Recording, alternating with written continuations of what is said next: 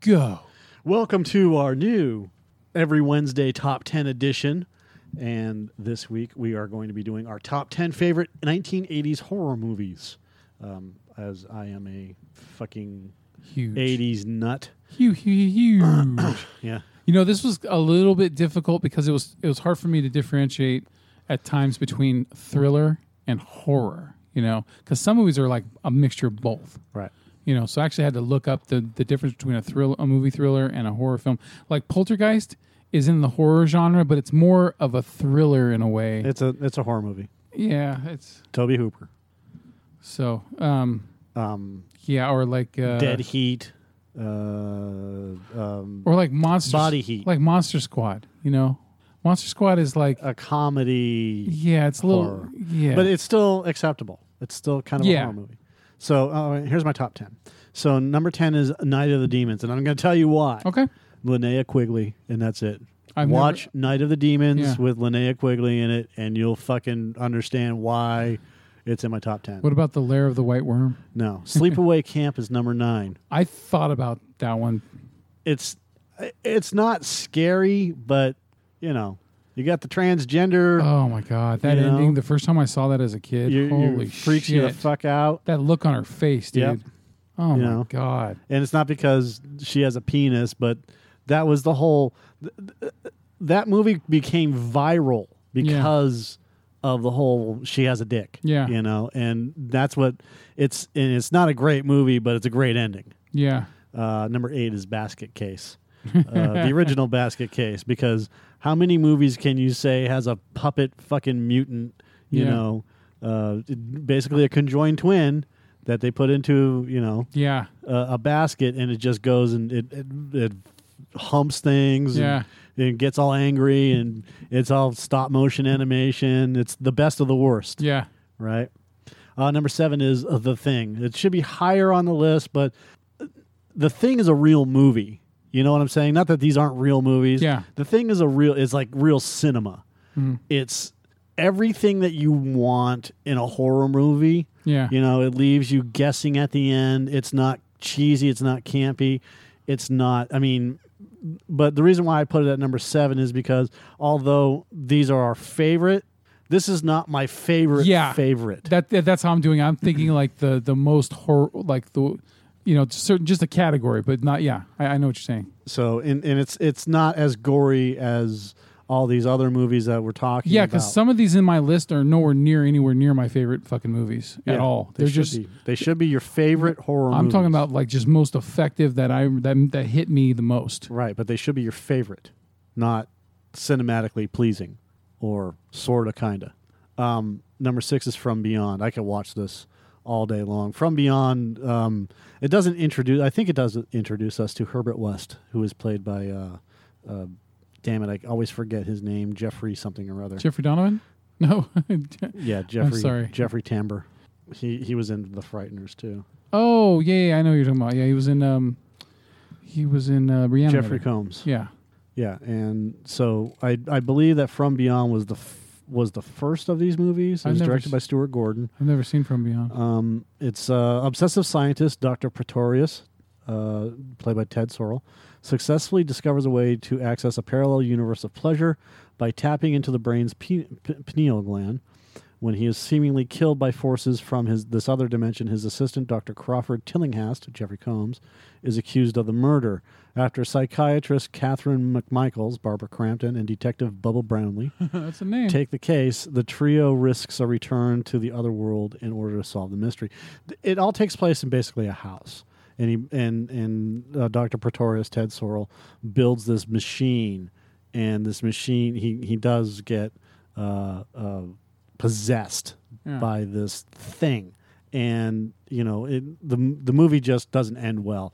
Uh, the the dude uh, Bubba Brownlee, played by Ken Foree, gets fucking eaten by bugs, and like you can you, you can see just his torso's left, and Yeah. the rest is just all gore and so it's and- gory as hell. Yeah. Yeah, it's it's fantastic. It's just cheesy gore Yeah. and it's fun to watch. And Crawford Tillinghast really is. I mean, that's it's basically our introduction to Doctor Herbert West, who uh, Jeffrey Combs is most famous for playing. Um, it's got Barbara Crampton in it. It's got Ken Foree. It's got Ted Sorel. Uh, Reanimator is also be, part of this. Beyond Reanimator, Bride of Reanimator, um, and a bunch of others that they have uh, done of the H.P. Lovecraft um, movies in terms of uh, horror movies. This is this is a fun one, and the reason why I picked it, as, well, it's one of my favorites. That's the reason why I picked it. Yeah. Come on, where are you? Oh, I was in the wrong spot. Boop doop. So, number five, Poltergeist is in my list. Tobe Hooper, Steven Spielberg. Again, not technically a horror movie. It's it's a psychological horror. Yeah. though. Um, you have, I mean, th- there are moments of horror in it when when is it JoBeth Williams? Yeah. When JoBeth Williams falls into the pool and the body start start yeah, floating the real up. skeletons. Yeah. Yeah, and then uh, yeah, the the the ghosts in the closet, and you know the clown. Oh yeah. Uh, all these creepy things are going on, you know, and I'm always reminded every time I think about Poltergeist, the stupidest thing, which is when they do when Family Guy did petergeist and he and he stuck his head out of Meg's ass. He's like, "Hey, Lois, check it out." Um, I have Poltergeist on my DVR Yeah. on purpose so I can watch it when I want to watch it. Yeah. I don't have it on DVD, and I actually should get it on DVD. Every your night should always end with the way the TV sh- the TV ends Yeah, on Poltergeist. yeah. Dun, dun, dun, dun, dun, Like it used to. Yeah. Uh, number four is Creep Show.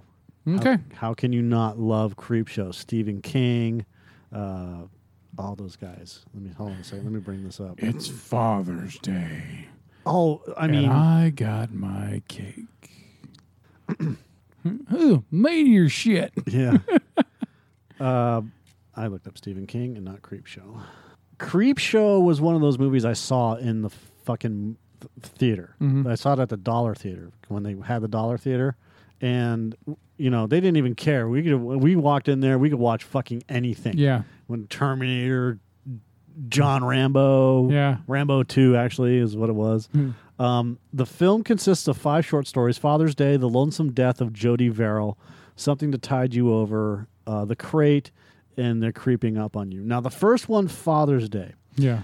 um, and I'm I'm I'm pointing this one out specifically because Father's Day was an original story written by King for the film. Um, a miserly old patriarch by the name of Nathan Grantham, uh, whose fortune was made through bootlegging, fraud, extortion, and murder for hire, is killed on Father's Day by his long-suffering spinster daughter Bedelia. Bedelia was already unstable as a result of a lifetime spent putting up with her father's incessant demands and emotional abuse. The sequence begins in 79 with the remainder of Nathan's descendants, including Nathan's granddaughter, his great grandchildren, and Cass's husband. Um, I'm sorry, uh, his great grandchildren, Richard, Cass, and Cass's husband, Hank. They get together for their annual dinner on the third Sunday in June. Bedelia, who typically arrives later than others, stops in the cemetery outside the family house to lay a flower at the grave and drunkenly reminisce about how she murdered her insufferable, overbearing father. She accidentally spills her whiskey bottle in front of the headstone. It seems to have a reanimating effect on the mortal remains interred below. Suddenly, Nathan's putrefied, maggot infested corpse emerges from the burial plot in the form of a revenant who has come back to claim father's, the Father's Day cake he never got. Grantham slowly avenges himself on Bedelia and the rest of his idle, scheming, money grubbing heirs. and he kills them all before finally attending his father, attaining his Father's Day cake topped with Sylvia's severed head. While the ending is left ambiguous in the film, with Nathan gloating over a terrified Cass and Richard in freeze frame, the comic book based on the film gives a vague hint that Nathan's next act, act was to blow out their candles. Their candles Yeah. and you did the voice. But when you're when you hear the voice in Creep Show, Yeah. it's guttural. Oh, and it's done. it- creepy. yeah, it's done. It's almost like it's done through water or something. yeah, and it's fantastic. Absolutely. Uh, the Lonesome Death of Jordy Verrill is based on Stephen King's short story Mhm. Weeds. Yep. Um, uh, he has a he finds a meteor that will provide enough money for him from the local college to pay off his two hundred dollar bank loan. Yeah. When he when he offs himself at the end of that, the first time I saw that as a kid, it was fucking. Let me let me get to that. Then you can say it because it's important that we get to that before we give it away, right? Um, it- he burns himself on the meteor. Uh, weeds start growing in the house. Everything Jordy has touched. Pours himself a bottle of vodka. Um, he had actually gone to the college uh, to uh, show the professor. He, sh- but the the meteor had been cracked open and was uh, spews a glowing blue substance that comes into contact with his skin. Um, Jordy falls asleep, wakes up only to find out it was not a dream, and he's and that he's now grown a beard of weeds. He takes a bath. He's cautioned by the ghost of his father that the parasite wants water and to not get in the tub. But when the itching from the growth of his skin becomes unbearable, Jordy succumbs to the temptation. Next morning, Jordy and his farm have been completely covered with dense layers of the hideous alien vegetation. He reaches for a shotgun and go ahead. and he just says, "Please, please," and, and the way the voice that I mean, it's just sad. It was a sad ending for his character. Yeah, and this is what I mean. I don't understand why everybody has problems making Stephen King movies, but like Creep Show, Directed by George Romero. two two Stephen King stories, and they're fucking fantastic. Yeah. You know, so where lies the problem? Wrong, Is it- wrong directors, wrong screenplay writers? I don't think it has anything to do with the wrong director. But yeah, I you know you're right. I think that has everything to do with the fact that they want to make it their own Yeah. instead of it's already Stephen King's. Yeah. Don't try to make it your own. Take the story and make it a Stephen King story. Yeah. That's why it is so successful while Dark Tower wasn't. I think the only one that someone tried to make their own that was really fucking good was The Shining. yeah, well, we're going to disagree. I don't think I don't think Stephen well Stephen King doesn't like Kubrick's version of The Shining Yeah. for whatever reason. That's his own reason. Um, and I don't I didn't like the uh, the Timothy Daly version of The Oh, Shining. the, yeah, you talking about the um the the Web, TV. the Weber, the um Steven Weber. Steven Weber and, and Yeah. Rebecca De Mornay. Yeah. Yeah. and then there was another version of it and another version there's like three versions of the shining and and and like i said I'm not, i don't think i'm a fan of the kubrick version um, because of the time that it came out Uh-huh. i think that's the only reason i never got into it so Okay. i can't i didn't i'm not saying i don't like it i'm just not a fan of it Mhm. Uh, something to tide you over um, this one has leslie nielsen in it And it's got Sam. ted danson Yeah. And you don't like Ted Danson very much. I never liked Ted Danson, but he was really good in this, and so was Leslie Nielsen. and and he buries two people up to their necks below the high tide line, explaining that they have a chance to survive if they can hold their breath long enough for the sand to loosen once the seawater covers them. So, and then he starts hearing voices, and he has all these. He's a rich man, you know, and then all of a sudden, uh, Ted Danson and the other character. Um, Becky. So Becky and uh, who is okay. So Richard Vickers is a wealthy psychopath whose spry jocularity belies his cold-blooded murderousness. Stages a terrible fate for his unfaithful wife Becky and her lover Harry Wentworth. So he goes to Harry's house and he's talking to him and and and sticks his foot in the door and like Ted Danson's character says like I can bench press like 250 pounds you don't think that your foot's going to be that big of a deal for me to close it I'll take it right off Yeah.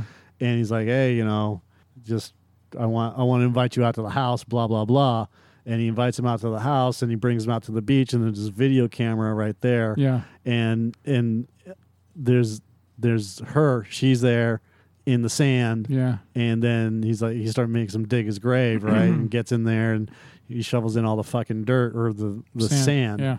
and then like it cuts away and then as he's watching in in Ted Danson's face is right on camera he's like I'll get you you son of a bitch right Yeah. and and then the camera goes out and he thinks that the camera ha- because of the tide Yeah. The water. pretty much has uh, destroyed the water, and then it, and then it shows the scene where they were at, and then it shows the cut cable, Yeah. you know, for the camera, and then uh, they come in and then they kill him, blah blah blah. Um, again, with the voices, it's the same style of voices, that watery, guttural, weird, Yeah. you know. And I love the way it ends. It ends perfectly. Yes, You know, where Leslie Nielsen screams, I can hold my breath for a long time. And he does that fucking Leslie Nielsen laugh, and it's Yeah. fucking great. And then it flips over, and then you have the crate. Mhm. This is another one of my favorite ones. It has um, Hal Holbrook. Adrienne Barbeau, Hal Holbrook, and um, uh, uh, I don't know the actor, but I know who you're talking about. I can't remember his name, but he's in a lot of these types of movies. Yeah. Um, a college janitor, Mike drops a quarter, finds a s- wooden storage crate marked Arctic Expedition, June 19th, 1834. He notices Dexter Stanley, a college professor of the fine. The two decide to open the crate, and it is found to contain a multi-fanged ape-like creature, who's played by it's played by Daryl uh, Ferrucci, which, despite its diminutive size, promptly kills and entirely devours Mike, leaving behind only his boot.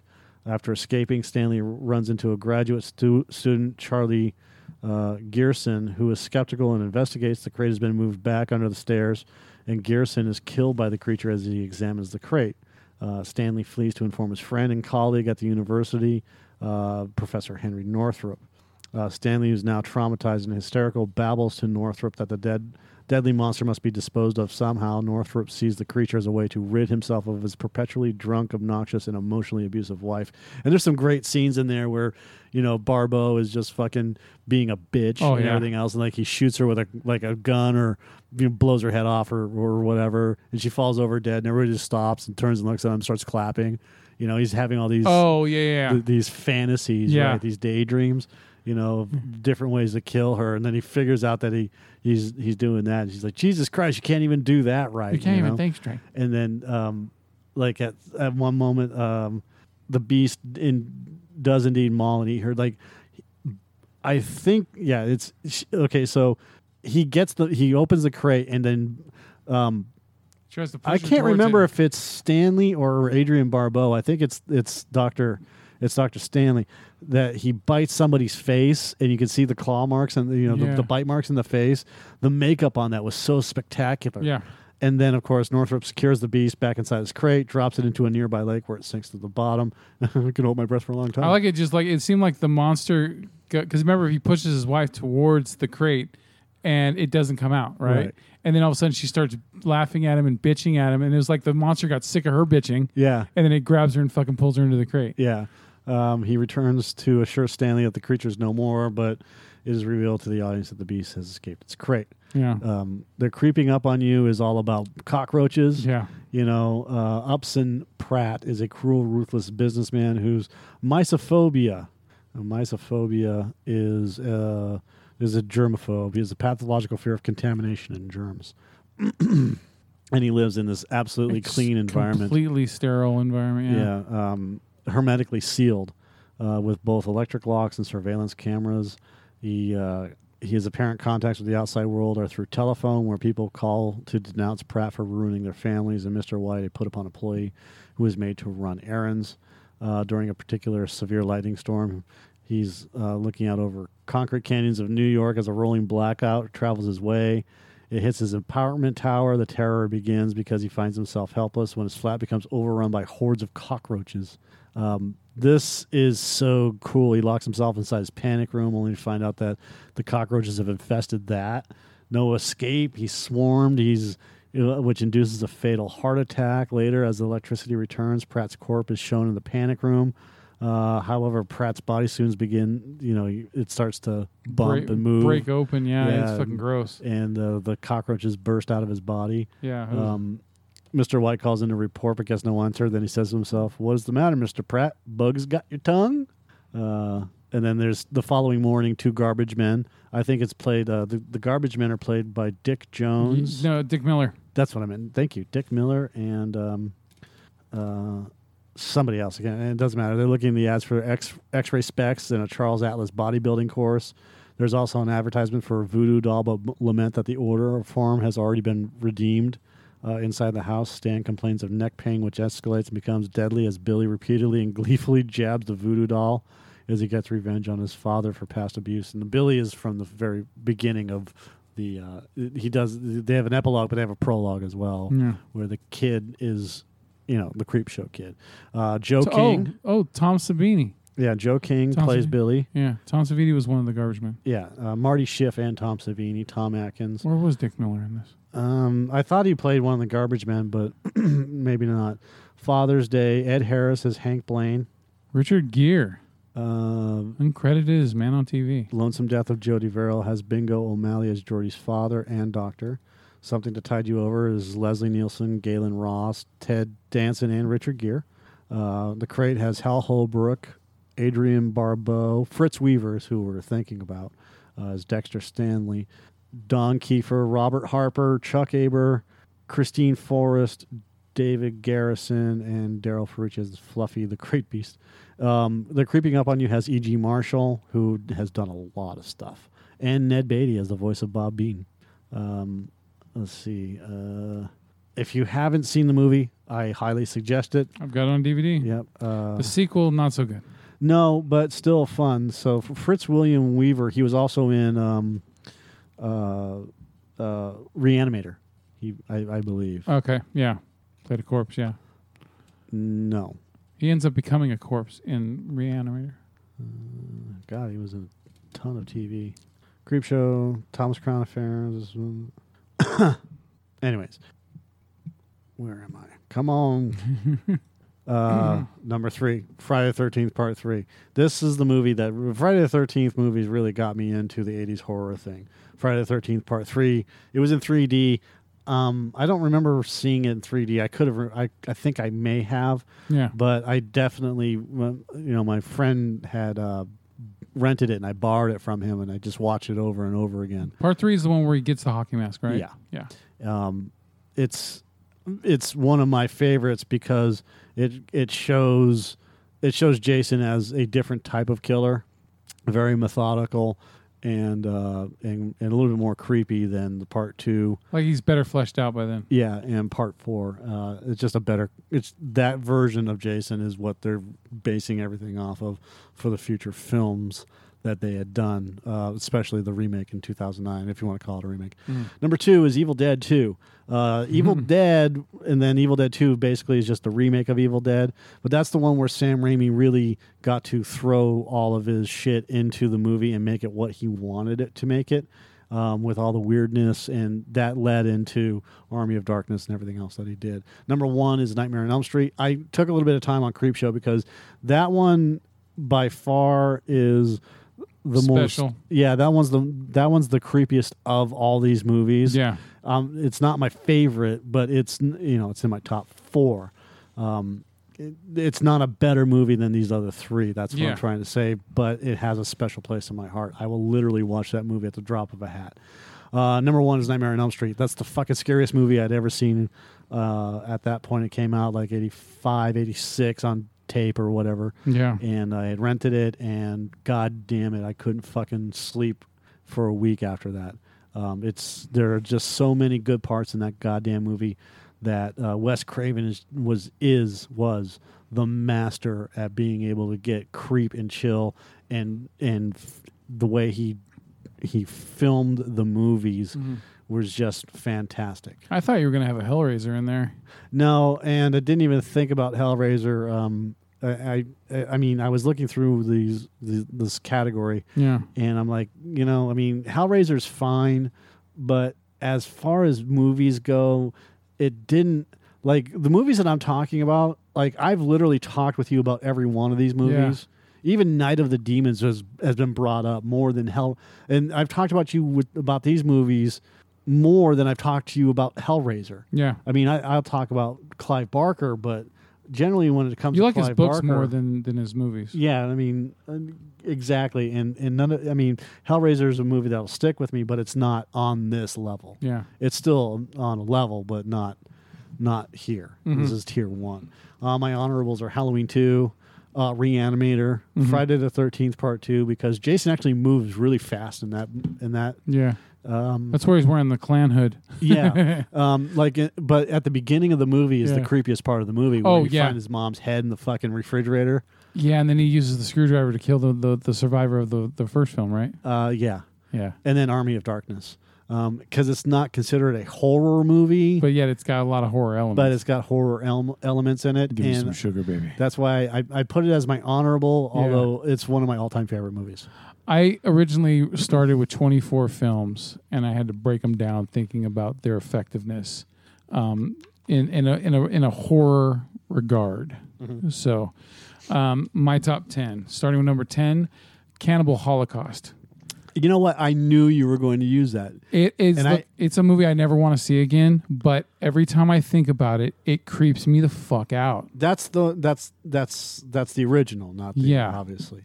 the one um, from 1980 Right. that had a lawsuit. I mean, the guy fucking got charged. The director got charged with murder. He had to prove that these actors were still alive. Right. You know, it's just amazing trivia with the film, and it's so well done and off-putting in its in its uh, you know um, handheld camera style, and it's just fucking creepy. The music is creepy. It left this long-lasting impression with me that has it just. I watched it like three years ago, and I, it's still fucking there. You know what I mean? I was listening to a Bret Easton Ellis podcast with Quentin Tarantino. Yeah. Because again, I'm in that renaissance of relearning things. Yeah, I mean, not just relearning, but jumping in and and finding things and Yeah. enjoying and re-enjoying, you know, script writing and stuff like that. Mhm. And um, they were talking about this movie. Not they were talking about this movie, but they were talking about Eli Roth's version of this movie. Oh movie. yeah, the the Green Inferno. Yeah, and Because that was the original title of that movie. and um, um, Ellis was talking about it, and Quentin Tarantino hadn't.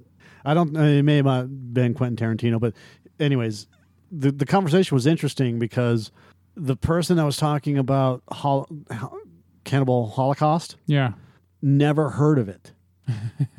and they're filmmakers. Yeah. And they're like, no, I don't know what you're talking about. It's like, oh, and he goes into the whole thing Yeah. just what you're talking about. And he's like, it is, it is amazing. And I never want to see it again. yeah.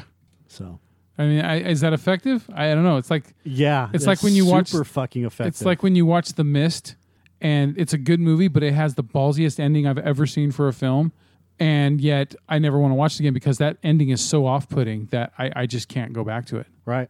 You know, um, but I still give it fucking bravo that they fucking they had the balls to do it. Yep. Um, all right, so number two, uh, number nine, sorry, is uh, George Romero's Day of the Dead.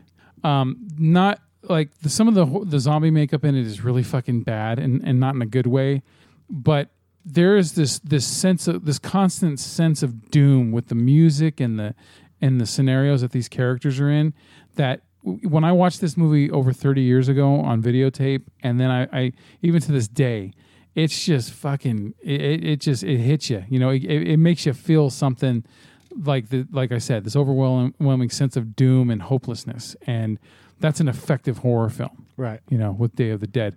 Um, number eight is uh, Kathryn Bigelow's Near Dark. Um, That came out in the 80s? yeah, 1986. Um, it, well, or 87. Um, it, it came out like right after Aliens did Okay. because she was married to James Cameron at the time Right, right. and it's got actors. There are some actors that are in Near Dark that were in Aliens, you know, um, like Lance Henriksen and, and stuff. And uh, and yeah, Near Dark is a.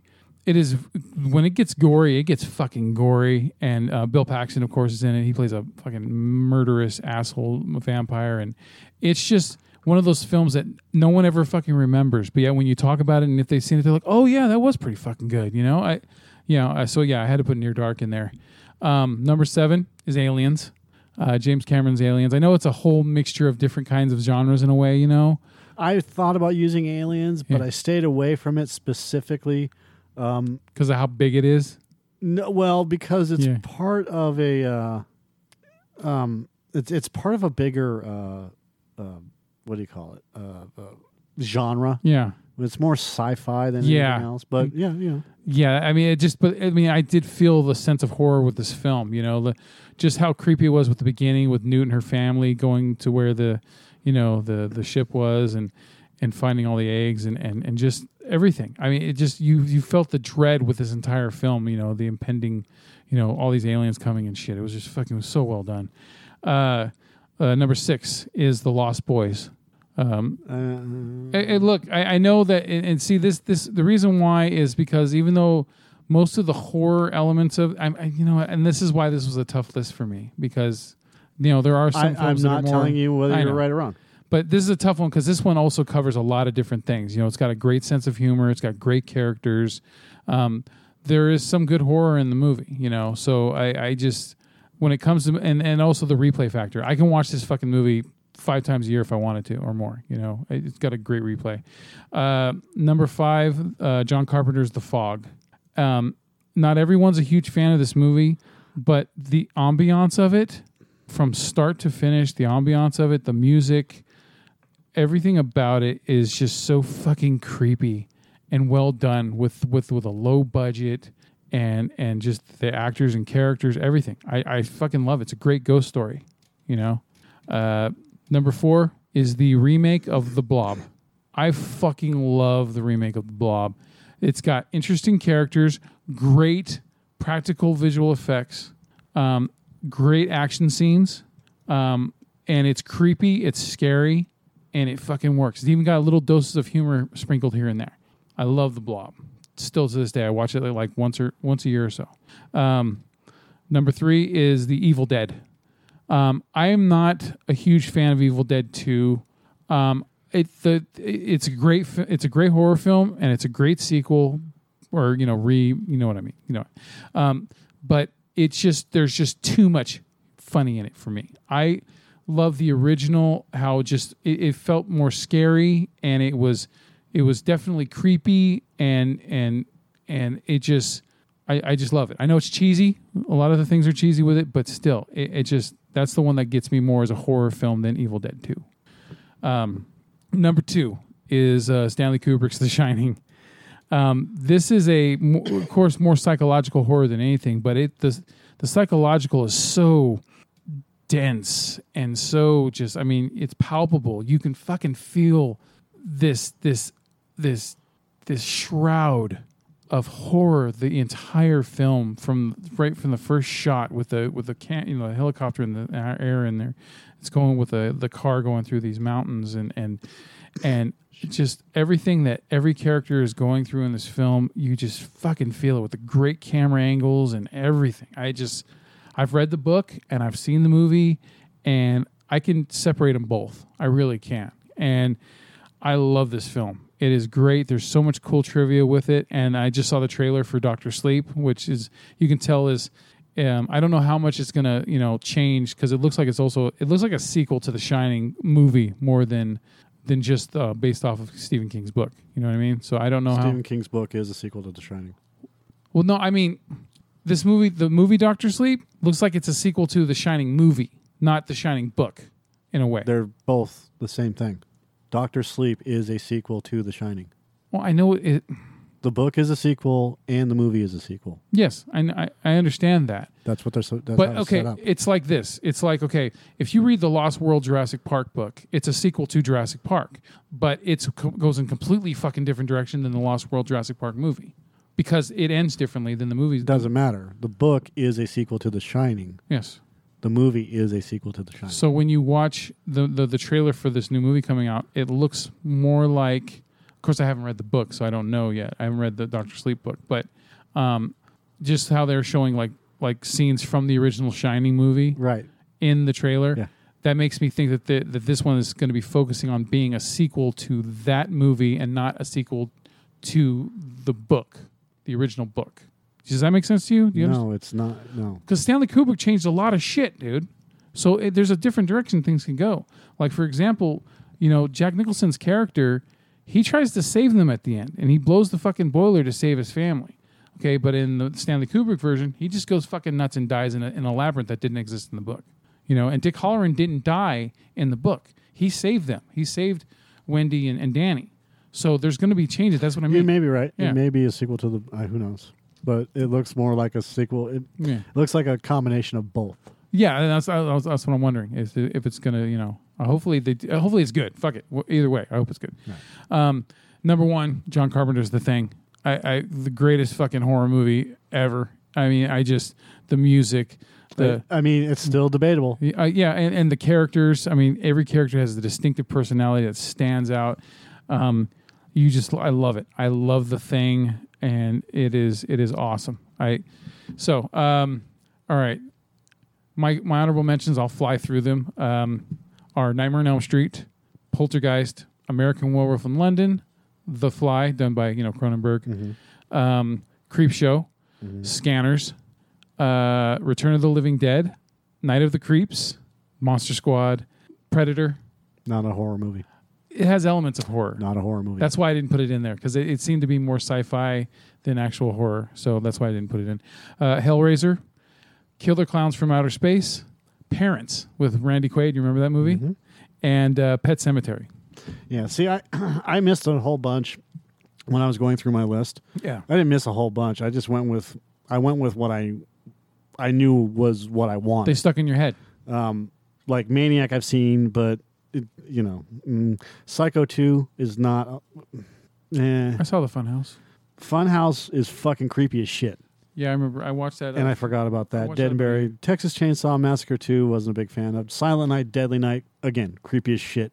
Uh, the Beyond I never saw. My Bloody Valentine is supposed to be really. I liked it. Uh, obviously, Scanners, Cujo. Um, there's a whole lot. I need to see Hell Night again because I haven't seen Hell Night since it was new. The Gates of Hell. Motel Hell, I don't consider a horror movie.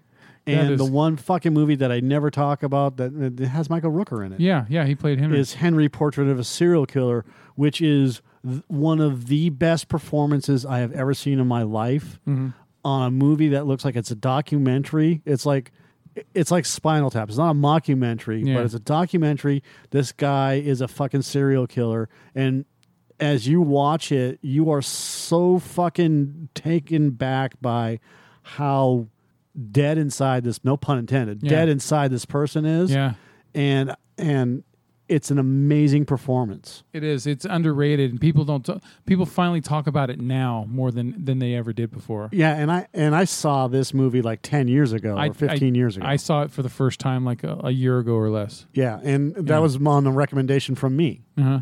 I because we had been talking about that. And I keep forgetting about Henry Portrait of Serial Killer.